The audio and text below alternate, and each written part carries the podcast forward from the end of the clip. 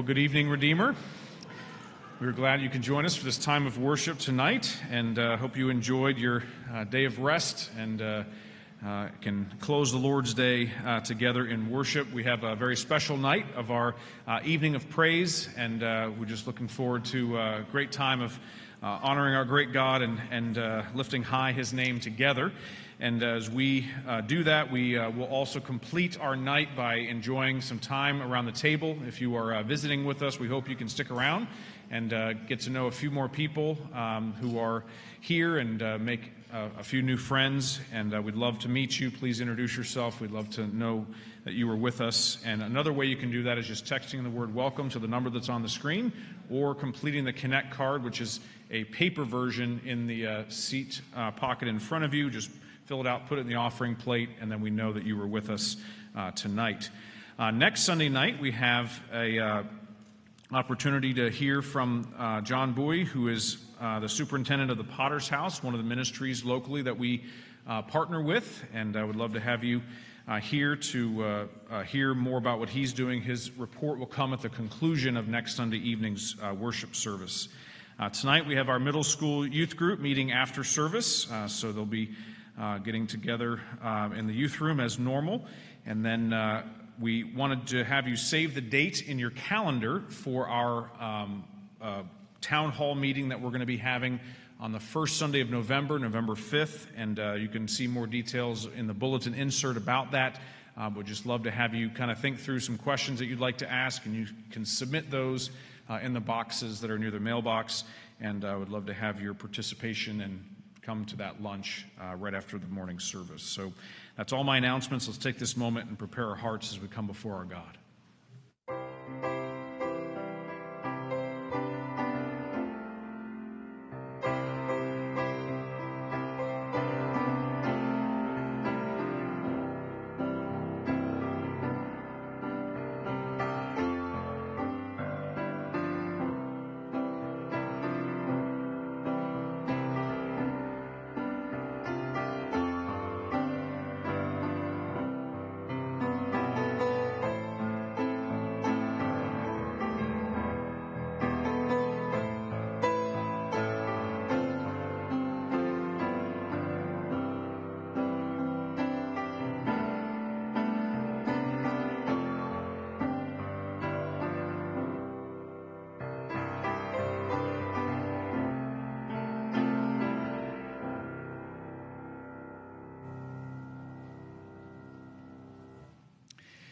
Are here tonight to exalt the name of our God and His Word above all things. We hear from Psalm 113 Praise the Lord. Praise, O servants of the Lord. Praise the name of the Lord. Blessed be the name of the Lord from this time forth and forevermore. From the rising of the sun to its setting, the name of the Lord is to be praised. Well, this is a beautiful season for enjoying God's creation, and it's our Father's world. Let us stand and praise Him together.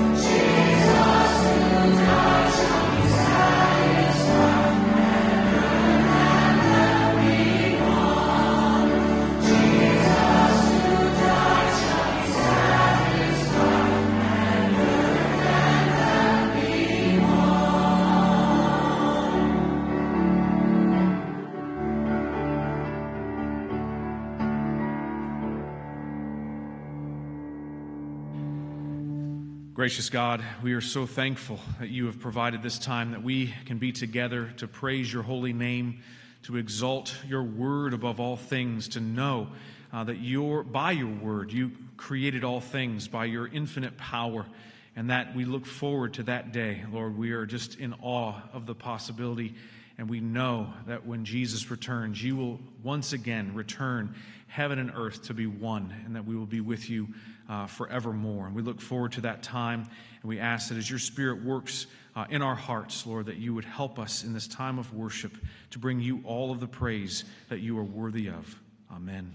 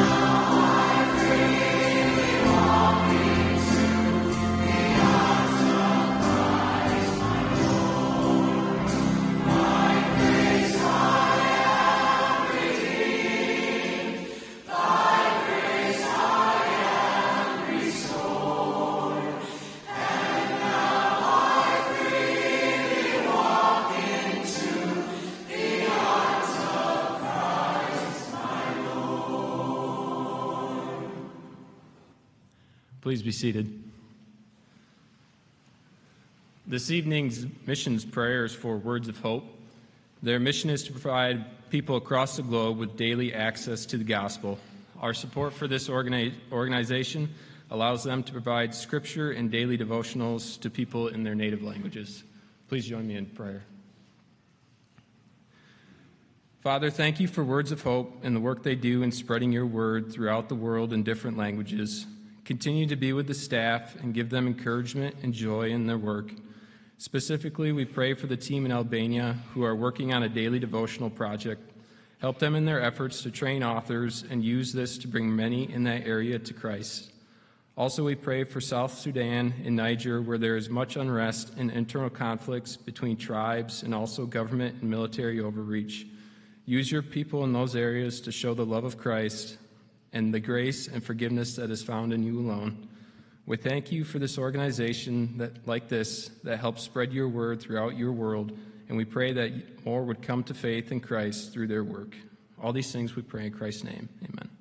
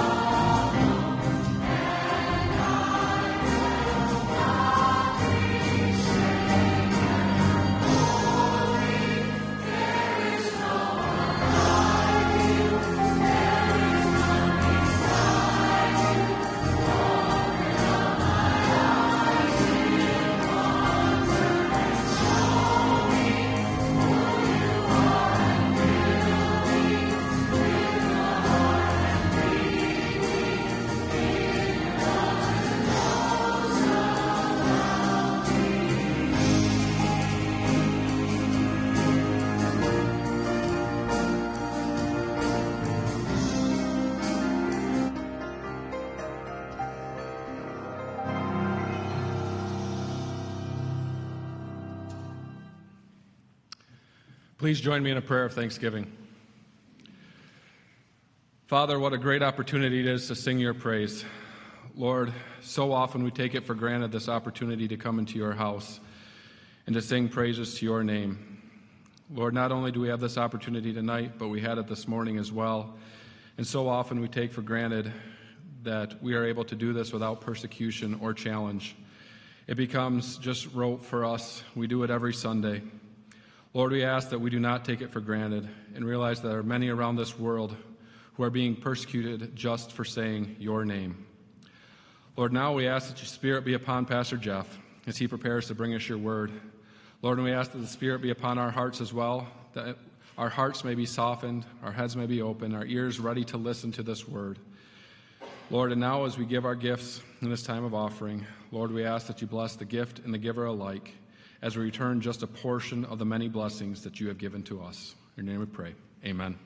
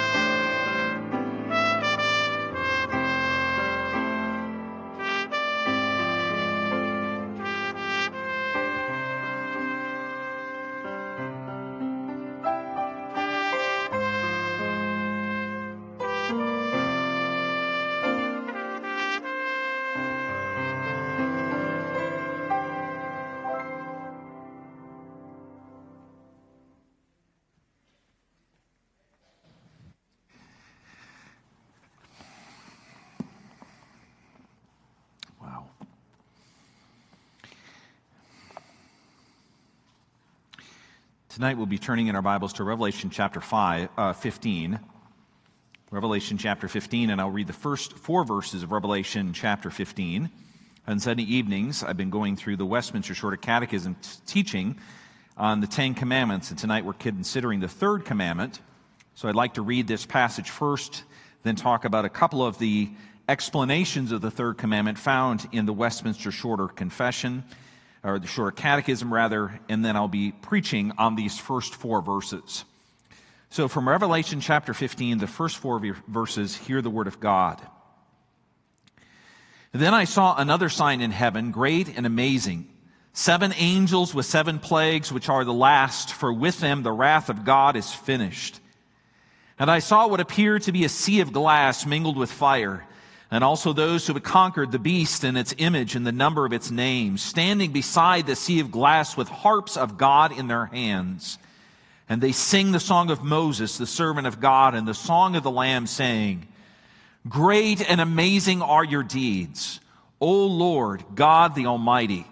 Just and true are your ways, O King of the nations. Who will not fear you, O Lord, and glorify your name? For you alone are holy. All nations will come and worship you, for your righteous acts have been revealed. And then, as I said, a few questions from the Westminster Shorter. First, what is the third commandment? The answer is the third commandment is, You shall not take the name of the Lord thy God in vain, for the Lord will not hold him guiltless that takes his name in vain. And of course, that's from Exodus 20 and Deuteronomy chapter 5. Question 54 is what is required in the third commandment? The third commandment requires the holy and reverent use of God's name, names, titles, attributes, ordinances, word, and works. What is forbidden in the third commandment? The third commandment forbids all profaning or abusing of anything whereby God makes himself known. And then finally, what is the reason attached to the third commandment? The reason attached to the third commandment is that however the breakers of this commandment may escape punishment from men, yet the Lord our God will not allow them to escape his righteous judgment. This is our catechism's explanation of the third commandment. I'm going to take you back a number of years. When I was in law school, I came to property class and I was a little bit late. I had missed which room it was in. So when I came in, there was only a seat or two left in the classroom. And I sat down to a young woman that I had not met before. So when I sat down, I said, Hello, my name is Jeff. She said, Hello, my name is Kelly. And the class began. Over the course of that day and then the following week or two, I began asking her a few other questions, as I did the other classmates. Where are you from?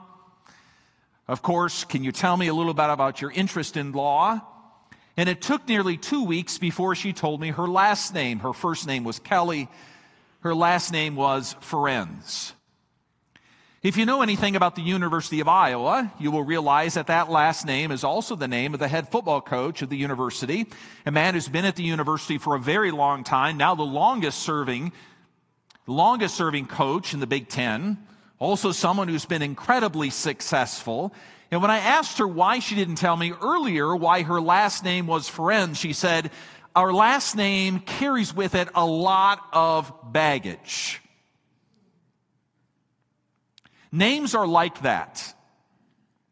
They are not just the name that we were assigned when we were born, but over time, our names accumulate the reputation that we have earned.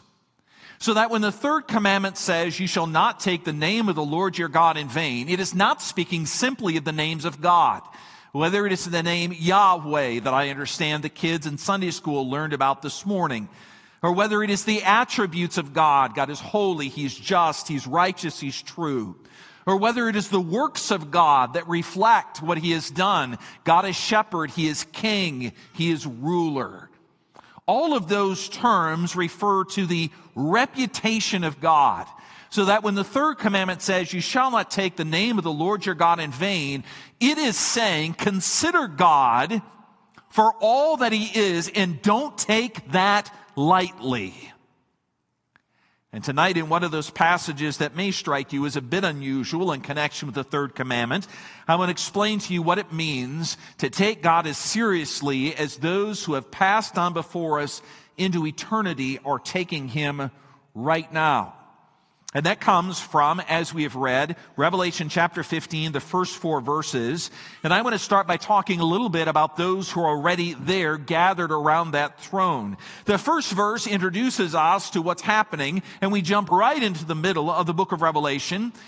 If you understand Revelation is a series of visions that John has that explain to the churches that are addressed at the beginning of the book and to our church as well not simply what has taken place, but what is taking place and what will take place between the time of Jesus' ascension and his return.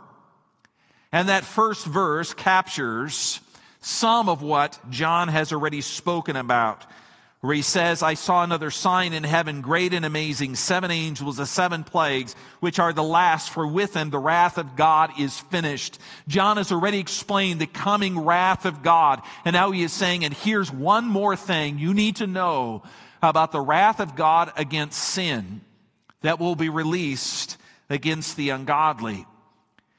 And against sort of that backdrop, we have an explanation of those who have gone before us into glory, who are not the objects of God's punishment, but instead are those who have already conquered death itself.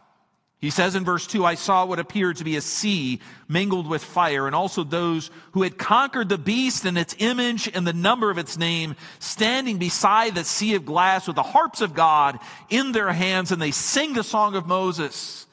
The second thing I want to explain to you tonight is what they are singing. The first thing I want to explain to you is who they are. If I could just put it in a word, they are the saved. They have conquered the beast and its image and the number of its name, and they are standing before the throne of God.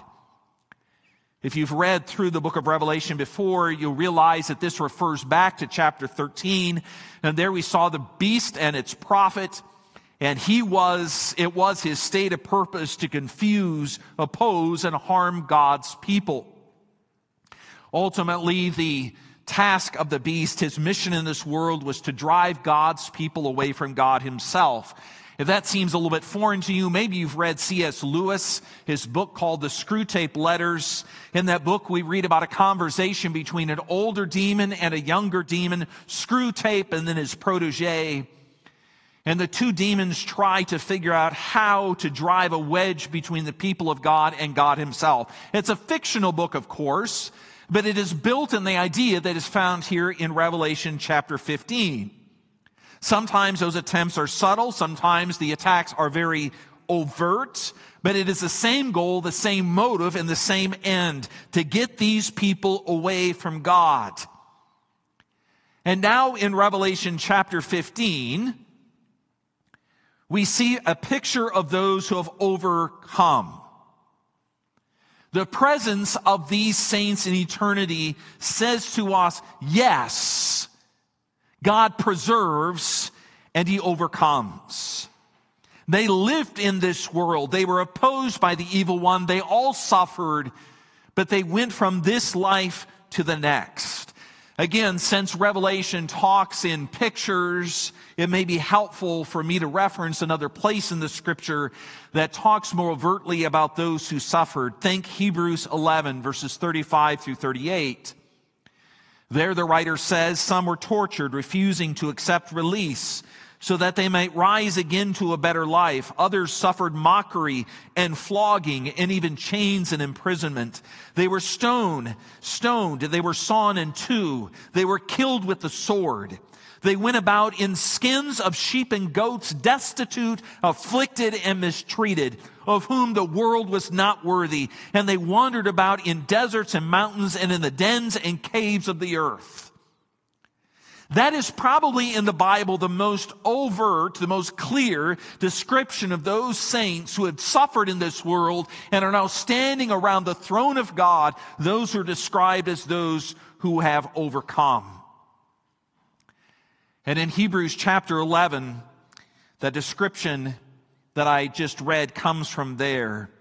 The entire chapter is about the faith of God's people, faith in God Himself, that their faith was not foolish. In the middle of all kinds of suffering, it was a well grounded certainty the argument of that chapter is that they were right to put their faith in God. And even though their time in this world, maybe your time in this world, certainly the time of people across the world who believe in Jesus Christ and suffer unbearable and unimaginable suffering, may seem beyond our imaginations incredibly difficult. Revelation 15 stands as evidence that God is capable that God possesses all power in the universe to bring his people through suffering and into his presence in eternity. So that whatever suffering you might have tonight, even if it falls short, short of running around the desert with people chasing you, but it is truly suffering in the name of Jesus Christ. It could be physical suffering it could be spiritual suffering, whatever it is. This passage exists to tell you you are not foolish for putting, your trust in the God who reigns. And if you don't believe it yet, we could turn one chapter prior in Revelation 14 where the writer there again says, Look, there are the saints gathered around the throne of the Lamb. There they are at his presence. The victory over Jesus, the victory of Jesus over the power of sin and death is clearly displayed. And then in this chapter it says, And they are standing beside this sea of glass. And so I don't want you to hesitate in your mind this afternoon to really see the saved of God and the victory the victory they have attained over the beast and his image and the harm. And let me just encourage you to be patient in the middle of what you're walking through at this moment. No matter how difficult, how painful, as much as you are suffering, those saints that are described in this chapter beside the Sea of Crystal, these are your brothers and sisters in the Lord, those who have gone on before they are the saved. The second way I might describe them to you is that they are also the separated. Because in these verses, we read about those saved standing beside a sea of glass mingled with fire. Let your imagination just go for a moment. What does it see? This is not the first time in Revelation we read about this sea of glass mingled with fire. But let me tell you briefly why it is described this way.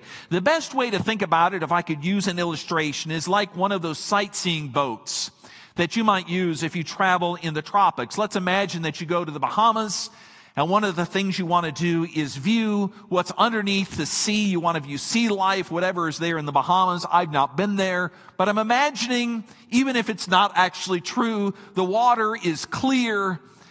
There are all kinds of interesting and wild fish under there. Maybe there are coral. Are there coral in the Bahamas? I have no idea either. Let's just imagine there are. And you take this boat with a clear bottom and you go over all of these things.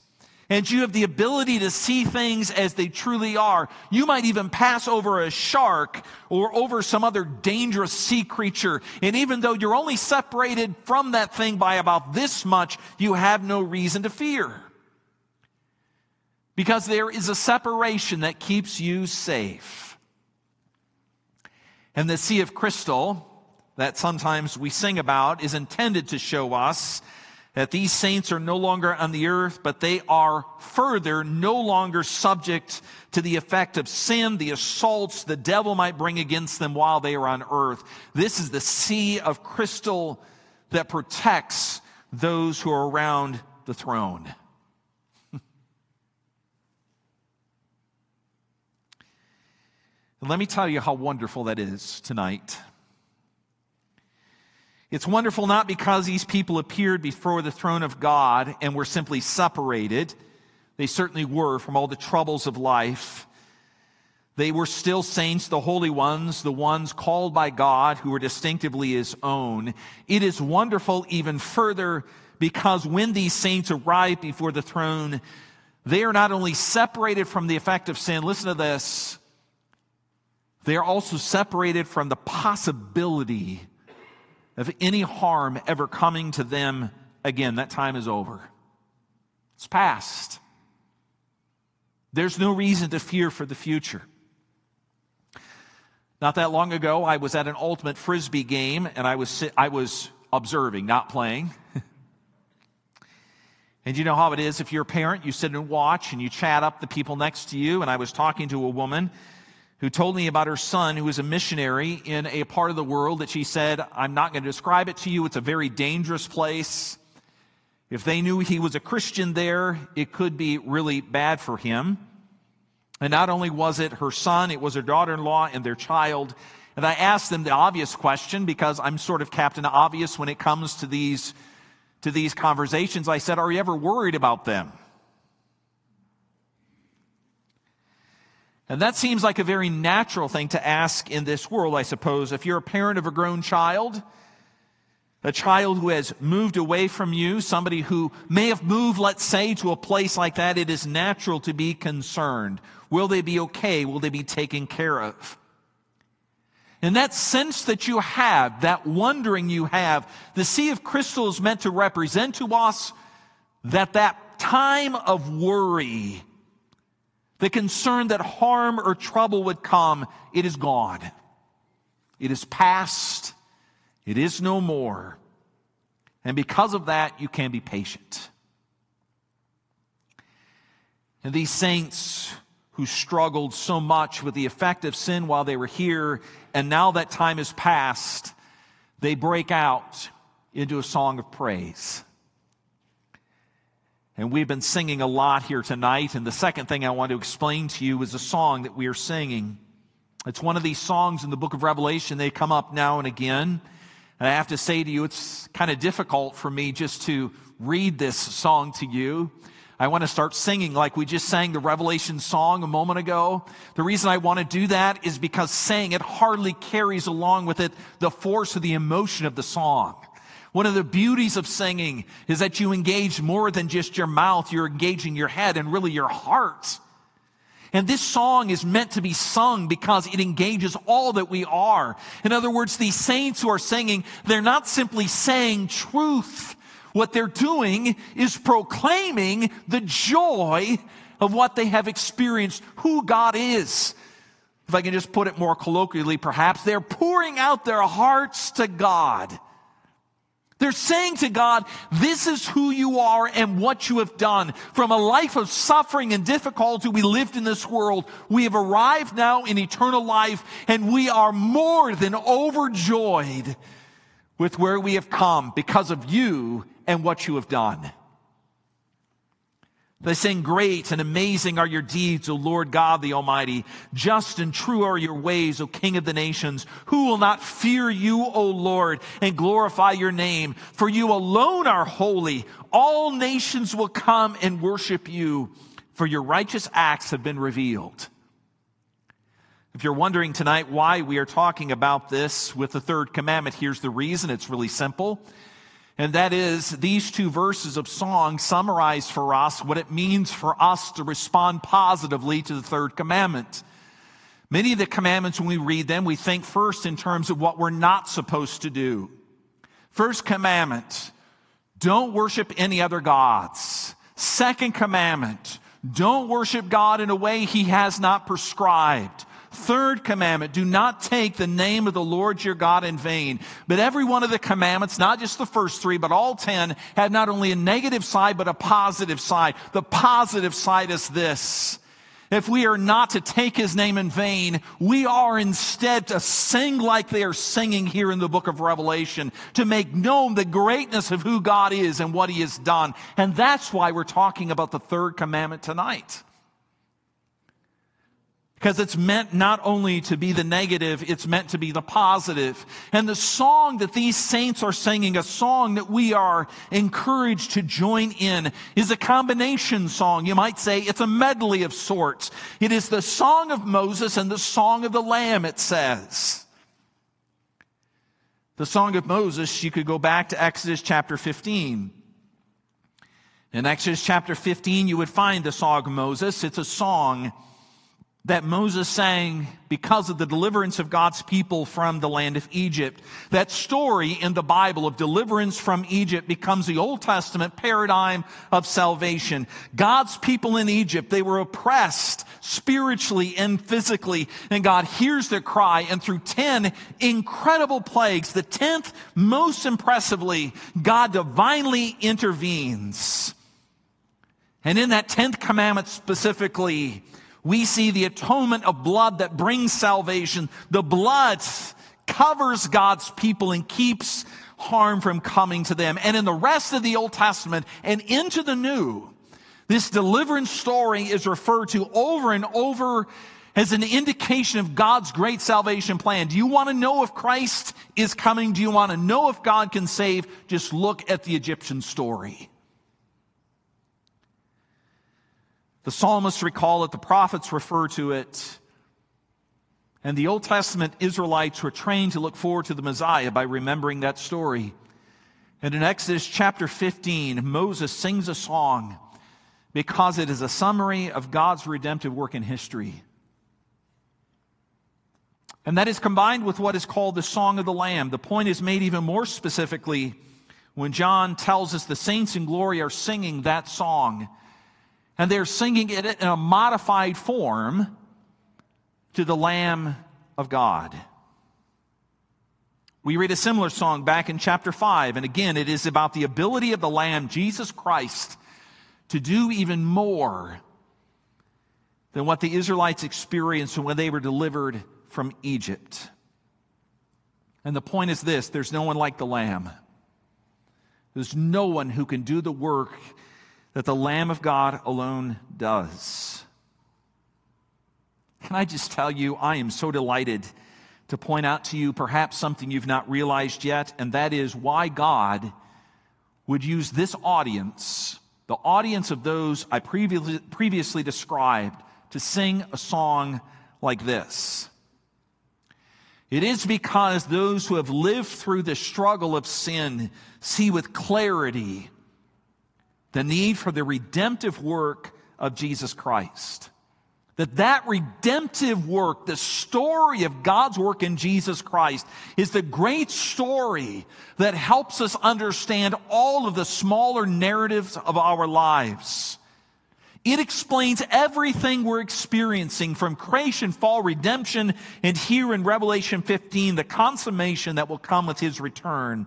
That great story is meant to sustain you in the middle of the greatest difficulties of your life to give you patience as we live and walk and work and work in a world troubled by sin. And so tonight I say to you from the third commandment, sing the song, friends. Sing it with joy. There is nothing in this world that is greater than what is captured in the song of the Lamb. In fact, the song ends by saying, For you alone are holy. All nations will come and worship you for your righteousness, for your righteous acts have been revealed. There is coming a day when every single person, man, woman, and child will bow in humility to the King of Kings and the Lord of Lords. And while we wait until that day is our day, you can sing without inhibition, Great and amazing are your deeds, O Lord God the Almighty. The themes of this song are impressive. It moves from the present to the future. It moves from the people of God to the all encompassing effect of the salvation that Jesus Christ, can, eh, Jesus Christ brings. But it is meant to inspire in you and me and everyone who reads this song a fulfillment of the third commandment. That instead of taking God and His work lightly, instead we take God and His work with the greatest seriousness that leads to the greatest joy. And that, my friends, is the third commandment. Let's pray. Father, again, we are deeply grateful to you for your word and all that it teaches us. And tonight we are grateful especially for this passage from Revelation chapter 15, where we see the ultimate significance of the name of our God, that you have done great things in history. The saints before us are singing it at this moment. In fact, Hebrews says, when we worship you, we are caught up into the heavenly places where we join our voices with the voices of those who have gone before. If you placed us within a Christian family and community, Lord, we can think of people who have already preceded us into glory that are singing the song of Moses to the Lamb. And Lord, it is our joy tonight to join our voices with them and to sing, Jesus Christ is great. The name of our Lord is not a light thing. Instead, the name of our Lord is the greatest thing. Lord, we give you praise for the greatness of your work. In Jesus' name, amen. Let's stand to sing together.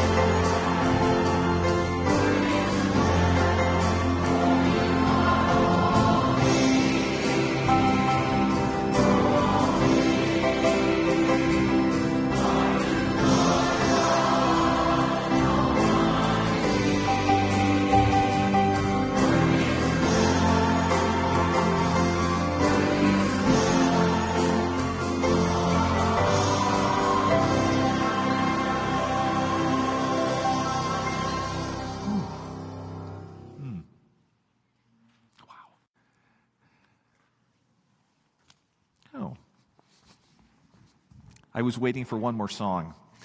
It's also true that I was kind of caught up in the moment there. wow. Before you leave, go with this blessing of the Lord. This comes from the end of the book of Isaiah, where he says, Go knowing, for as the new heavens and the new earth that I make will certainly come, so that your offspring and your name remains forever. From new moon to new moon and from Sabbath to Sabbath, all flesh shall come to worship before me, declares the Lord. Go in the power of your King. Amen.